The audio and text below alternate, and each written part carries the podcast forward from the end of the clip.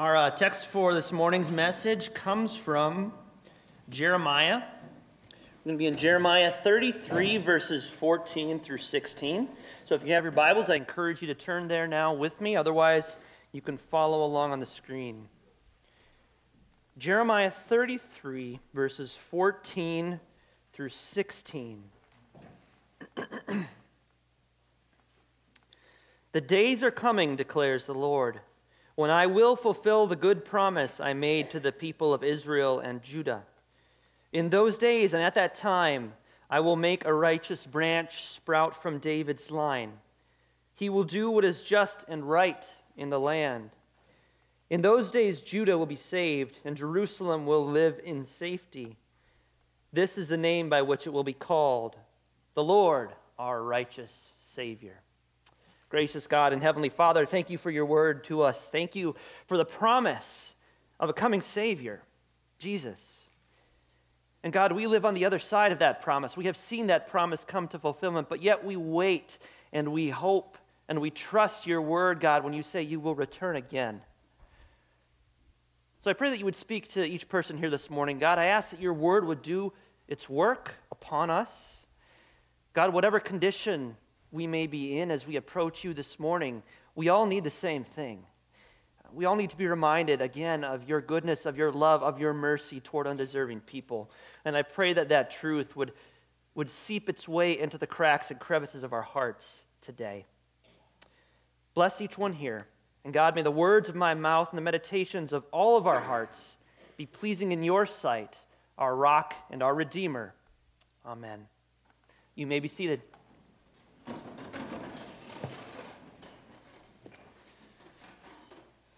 So I have a, a friend who was a pastor in New York City for a number of uh, years.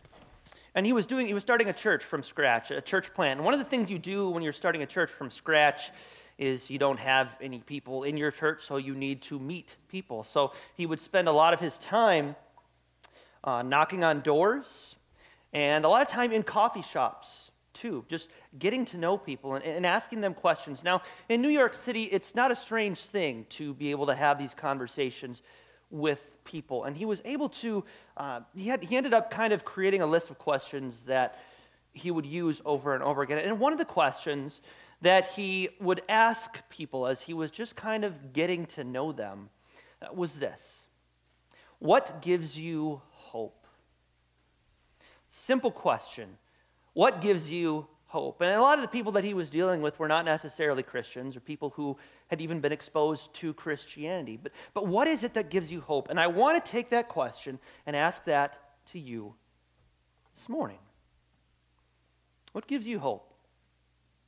And honestly, probably just as important, how secure is that hope? How firm, how sure, how certain is that hope? Today is the second Sunday during Advent, and in the Advent season, we, light, we light these candles like we did this morning.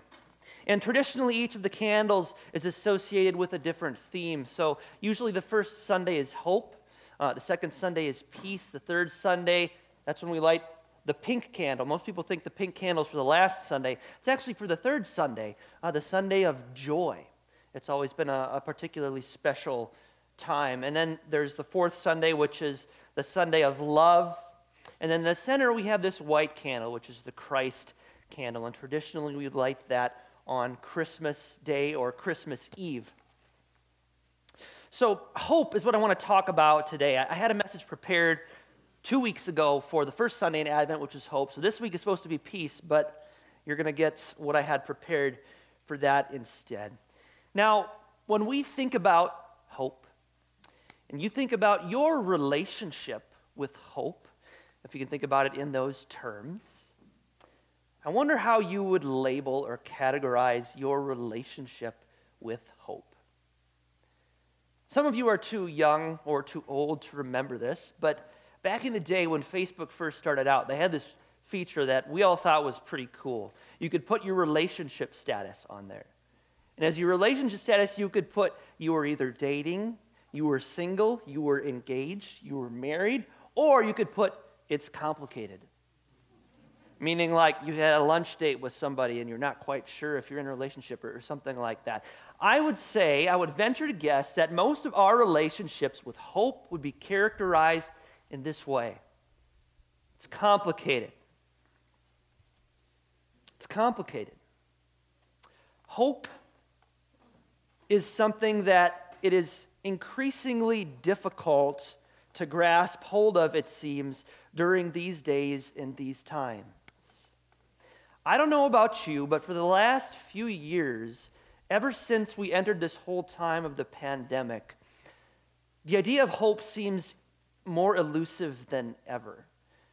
Because when we make any plans at all, it seems like all of our plans are always contingent. It's always like, well, we are planning to do this so long as, right? So long as the numbers are, are down, so long as the, the airports are open, so long as we're able to travel like we would like to. So there's always a contingency with the plans that we make. And it's hard to be hopeful when everything in your life is contingent, right? It's not, not an easy thing at all by any means.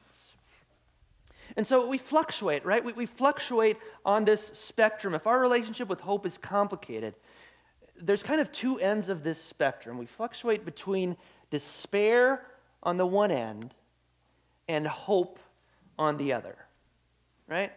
I think most of us, if, if I asked you to put an X somewhere along that spectrum, you would be able to sort of pinpoint where you are at with that. And the thing about hope, or at least our feelings of hope, our aspirations of hope, is they are affected by any number of things.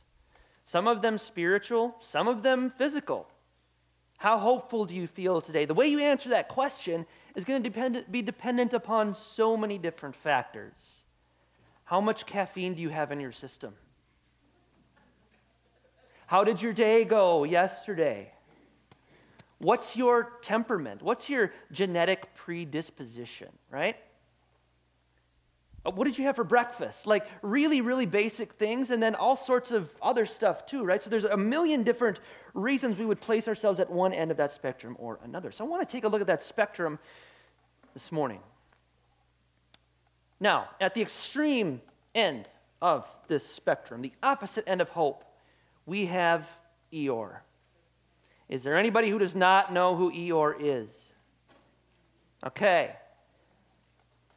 You can tell that in my house there has been a lot of uh, Winnie the Pooh playing because my sermon illustrations. So don't, don't fault me if my sermon illustrations for the next couple of months are solely Winnie the Pooh uh, objects. But uh, Eeyore is this character in Winnie the Pooh, right? And Eeyore is not a happy dude. Eeyore is not a guy you would want to have over to your Christmas party. Eeyore is sad. He's got a tail that, that won't stay on. I don't understand it. He has like a tack with his tail that, I mean, I would be in a lot of pain and suffering too if that was me. Um, but his tail is always falling off. And whenever Winnie the Pooh or, or Owl or Tigger or Piglet, somebody comes up to him and they want to include him in things, but he's, he, gets, he just gets sad. He doesn't really want to get his hopes up. But even when he agrees to go along with them, he's just like, well, I guess here we go again don't want to get my hopes up. And so he'll go along and he'll do it, but he's not very hopeful. And there's a reason people take on the characteristics of an Eeyore.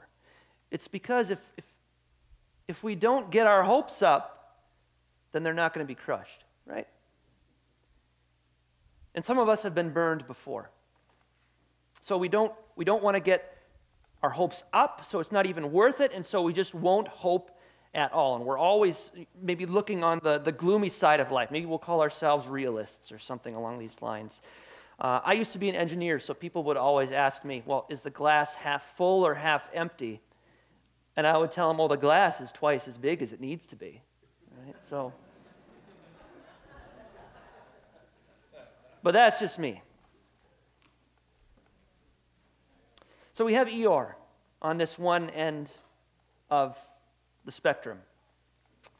I want to take you back with me for a moment to 2009, the NFC Championship game. Minnesota Vikings versus, they remember? New Orleans Saints. I went back and I watched the YouTube clip of what happened in that game, and I literally started to get emotional. For those of you who don't know, the, the Minnesota Vikings have not won a Super Bowl ever.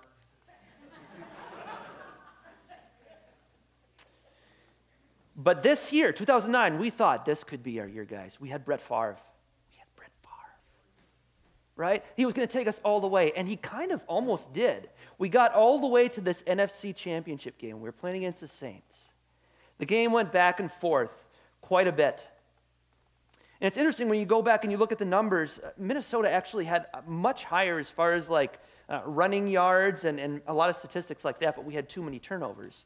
But anyway, it, it came down towards the fourth quarter, and we were neck and neck. The game was tied.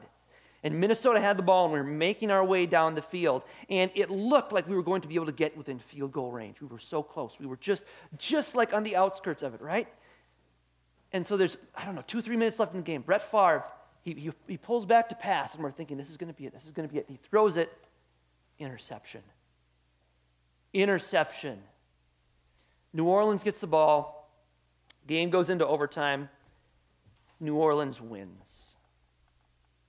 Now, at that moment, I made a vow to myself I will never get my hopes up over the Minnesota Vikings ever again because I have shed way too many tears, not just metaphorical tears, but I have stuck to that vow to this day. If we don't get our hopes up, we won't have to worry about them being crushed. Now, what is this all about? Why do we do this? Well, it's actually kind of a self preservation technique. It's a, a, way of saying, look, if, if all of this, you know, bad stuff can happen, I'm just going to, to live as if it's going to, and then, you know, I can kind of protect myself. It's a way of insulating, uh, insulating ourselves against being hurt. Because some of us, many of us, most of us, all of us have been hurt in one type in one way, shape, or form, right? So, uh, this idea that we, we, we kind of uh, self preserve and we turn in on ourselves is the human condition. This idea of, of, of kind of selfishly trying to ward off anything that may cause us pain. Now, the reformers actually had a word for this. Uh, it's a Latin phrase called incurvatus in se. Can you say that with me? Incurvatus in se? That's not important. There won't be a quiz. But what this, this is talking about is you can picture an armadillo, for example. You know what an armadillo does where it curls up into a ball to protect itself? What this is talking about is the natural condition of the human heart where we are curved in upon ourselves. One source gives what I think is the best definition I've ever heard of this condition. It says this Despite our best efforts to get beyond ourselves, to love and serve others to the best of our ability, human beings find it impossible to escape the gravity well of self interest. Hmm. Human beings find it impossible to escape the gravity well of self interest. Eeyore can't get out of his rain cloud. Now, we have the other end of the spectrum. We have Pollyanna.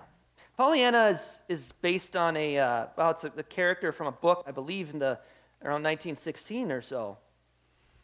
And Pollyanna was an orphan who went to live with her aunt and Pollyanna has this view of life. She had been through some really difficult stuff, some really dark times. And so Pollyanna, she does this thing, it's called the glad game. She plays the glad game, where in every situation she's in in life, she makes it her goal, her job, to find out what's something I can be happy about. What is something that I can get excited about? Like, always look on the bright side of life. And Pollyanna, the character, is one thing, but this term Pollyanna in our day and age is, is used to describe someone who is overly optimistic, who only sees life through kind of these rose colored lenses, only sees the good does not see the bad, is not willing to face the bad. Now, interestingly enough, the problem that Pollyanna has is actually the same problem that, problem that Eeyore has, in that this too is a self preservation technique. Because Pollyanna, she is saying that, you know, if, if I don't look at any of the bad stuff, if I don't actually face up to the difficult, painful things uh, in life, then everything will be okay, and I can just sort of dwell in my bubble here, and I won't get hurt. Eeyore comes at it from the opposite end, where he's saying, I don't want to get my hopes up at all. And, and she's, Pollyanna is saying, uh, I don't want to face any of these bad things, right? So that I can keep myself safe and comfortable. Same problem. Incurvatus in se, curved in upon ourselves. Now, don't get me wrong, having a positive attitude in life is good. But expecting life to be always good is bad. Having a positive attitude is good. Expecting life to be always good is, is bad. Well, why would that be? Well, the bottom line is that if we're not willing to look at the sinful, fallen, broken condition of our own hearts and the world in which we live, what need do we have of Jesus? If things aren't really that bad, what need have we of a Savior?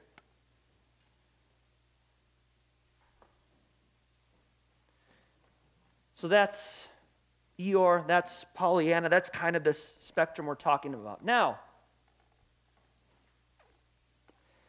Some of you might be hearing this and thinking, okay, well, we can't go to that one extreme, can't go to the other. There's got to be some happy middle ground, right? There's got to be some sort of place where we can be on the hope to despair spectrum where maybe we use wisdom to determine when to despair and when to hope. Like maybe there are some really bad situations in life that call us to despair. And maybe there are some really good situations in, in life and, and promises from God that cause us to hope. Here's the problem with that, though, is it turns hope into an intermittent thing. It makes hope something that's there some of the time, but not all of the time which is totally against what the author of Hebrews says when he says we have this hope as an anchor for our souls, firm and sure and secure. So, in that case, hope is not really hope because there's no guarantee that it will be there. Say, all right, Pastor Luke, what's left, right? Eeyore, he's out. Pollyanna, out. And this weird sort of neutral Switzerland middle ground, that's out too. What's left? Well, here's the thing every single one of those positions, those worldviews we have spoken about thus far, lack one key ingredient. They lack the promise of God. They lack the promise of God because you see, hope is only as sure and secure as the thing it is anchored to. And so, Pollyanna and Eeyore and, and the, the lukewarm kind of person, these are people who don't have their anchor secured in anything sure and in anything certain. So, what is Christian hope then? What is Christian hope all about? Well, let's say it this way Christian hope is a buoyant confidence in God's promises. Christian hope is a buoyant confidence in God's promises. You know what a buoy is? Out in a lake or an ocean, is this marker that's, that's put there to maybe mark out a channel or a swimming area or, or something. And the thing about a buoy is it does go down. Like when you push a buoy down, it will go down, but it always comes back up to the top, doesn't it? And so this is what hope is, is, is it's, It's buoyant in the sense that uh, not that it doesn't face difficult things or that it doesn't like bottom out, but at the same time, when it does that, God is always bringing it back to the surface because it is anchored to something and it's not going to drift away either, right? So that's what we're talking about with Christian hope. And in fact, that is exactly what Jeremiah spoke about in our text for this morning. Jeremiah 33, 13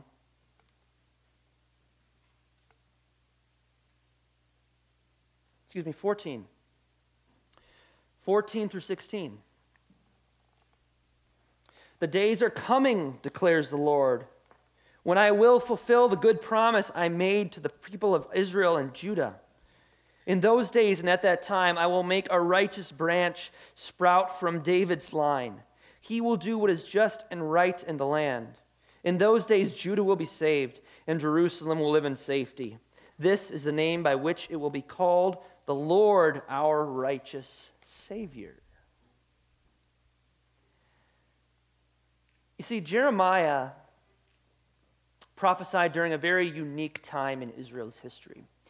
When you go back and, and, read some of the prophets, most of the time you get the sense that these are not the kind of guys that, that you would want on your, uh, on your team, really, because they're, they're, they're, they're prophesying a lot of really bad, really dark stuff, right? Like they're saying, sin is coming, you guys have sinned, God's judgment is coming, and the Babylonians are going to come so and to, to punish you. So this time in Israel's history is just before and after what's known as the exile, which is this watershed event in the history of, of Israel. And in Jeremiah, he prophesies actually on both sides of that. So he he is there present with the nation as they're going through all of this judgment and as they are heading into exile, but he's also there during the exile.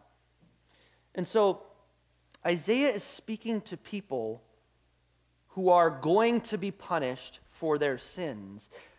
And yet, and yet, he is reminding them that there is hope. He is reminding them that God will not punish, He will not harbor His anger forever. God will bring back a remnant to the promised land of Israel. There is reason to hope. And not just that, not only is that the immediate context of it, that, that the, the Israelites in exile will be brought back into the promised land, but that in fact points ahead and it reminds us, and it, it, it's a promise to us, that God is sending us a Messiah to release us from the exile of our own sin. There is hope here, and it's a hope that's grounded in the promise of God.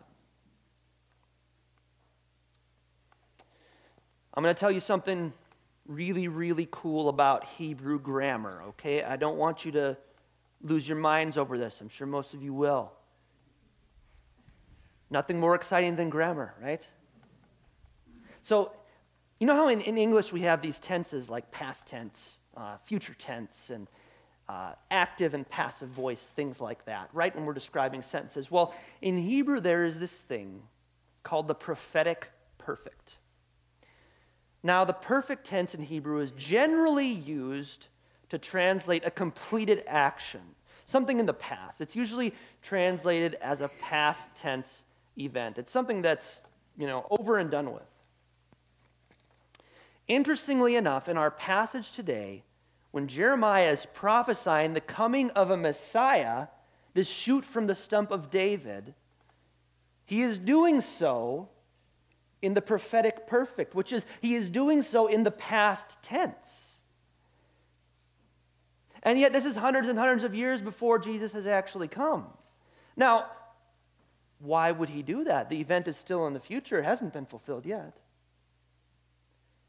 You see, in the, uh, in the mind of Jeremiah as he is speaking this, this promise has already been fulfilled. You see, that's how sure and how certain God's promises are, is that the moment they are spoken, there is no question about their fulfillment. And so he is able to see future events as if they were actually completed, over and done with, in the rearview mirror. Because the God that we serve is a promise keeping God who never fails to come through for us.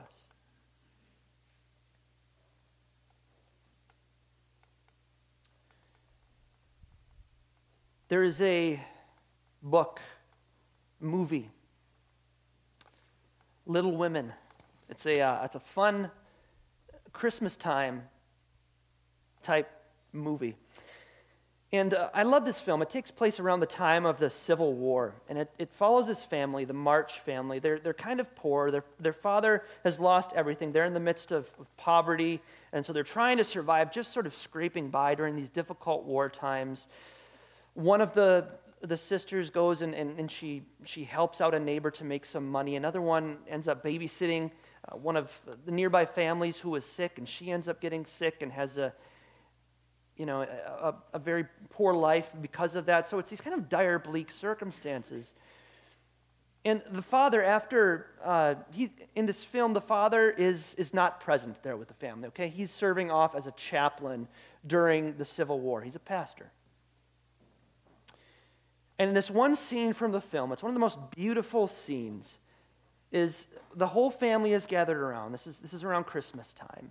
And they've been singing carols and, and playing the piano, and, and the, the whole room is, is decorated in all of these Christmas colors, right? And then the door opens, and in comes the dad. He's home from war. They had received letters from him. They knew that he was coming back at some point, they just didn't know when. But out of the dark, out of the, the night, out of this, this snowy winter storm, the father walks in and he fulfills his promise to be there for his children. This is the God we serve, a promise keeping God. And it is a God who tells us that the days are coming. The days are coming, says the Lord. Do you find yourself believing this? That the days are coming? That Jesus, God in the flesh, has come and is coming again to rescue a sin laden world from its bondage. That in the midst of these divided, seemingly hopeless times, there is reason to hope that God will fulfill his promises. You see, this is the piece of the puzzle that Eeyore, Pollyanna, and those who occupy the lukewarm middle ground all lack a promise Hope is only as secure as the promise it's anchored to.